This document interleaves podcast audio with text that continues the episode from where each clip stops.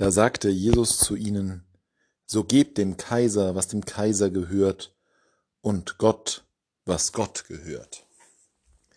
Dieser Ausspruch Jesu sehr bekannt, ist häufig interpretiert worden als eine Art, wie Jesus das Himmlische und das Irdische scheidet.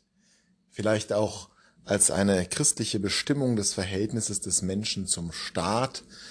Es ist äh, von verschiedensten Seiten benutzt worden, um Christentum und Politik in irgendeiner Weise in ein Verhältnis zu setzen. Und wie das häufig ist bei solchen verkürzten Zitaten, natürlich auch von den unterschiedlichsten Seiten in unterschiedlichster Weise.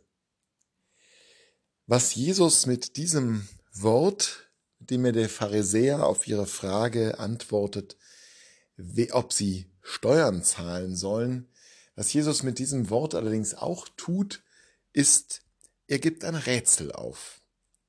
Und zwar ein Rätsel, das von existenzieller Bedeutung ist.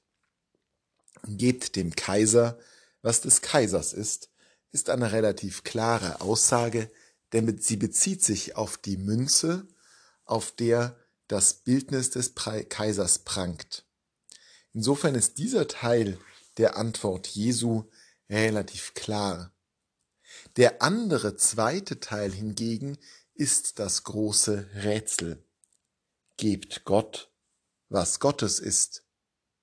Ja, was ist denn überhaupt Gottes? Worauf prangt Gottes Antlitz? Zunächst einmal prangt Gottes Antlitz auf uns, denn wir sind nach dem Antlitz Gottes gebildet, geradezu so, wie diese Münze das Abbild des Kaisers zeigt. Etwas eindimensional von Zeit zu Zeit, vielleicht auch verfremdend, aber doch ein Hinweis auf den Kaiser. Und so ist uns das Antlitz Gottes aufgeprägt, eindimensional, verfremdet, verstörend, aber doch ein Hinweis auf Gott. Was aber sollen wir nun Gott geben? Natürlich uns selbst, da die wir wie die Münzen des Kaisers zu Gott gehören, von ihm Zeugnis ablegen und wieder zu Gott zurückkehren sollen, aber auch noch mehr. Und da bietet uns die Heilige Schrift ja eine Fülle an Angeboten. Barmherzigkeit will ich, nicht Opfer, heißt es schon in den alten Psalmgesängen. Barmherzigkeit, das ist es, was Gottes ist, weil Gott der Barmherzige ist.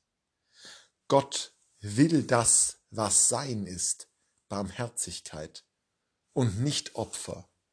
Denn Gott ist nicht ein Gott des Opfers.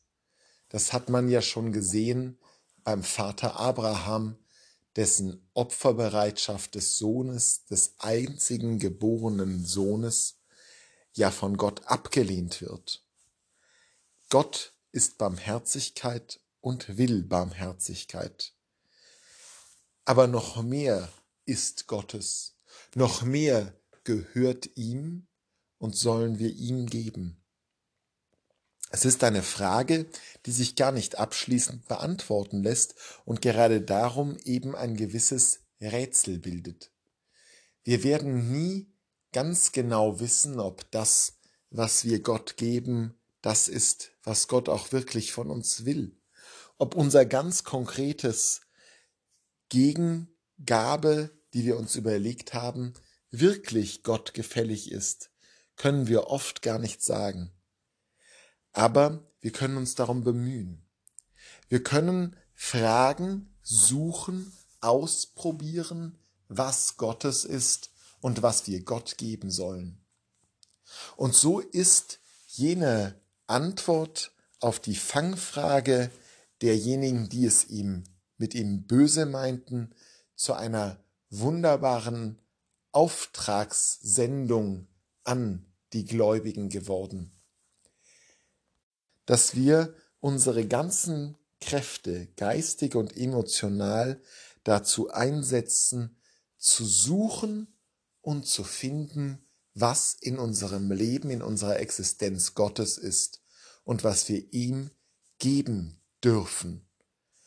Ganz anders als bei dem Steuern, die wir dem Kaiser geben, verlieren wir dabei nicht, sondern werden nur gewinnen können.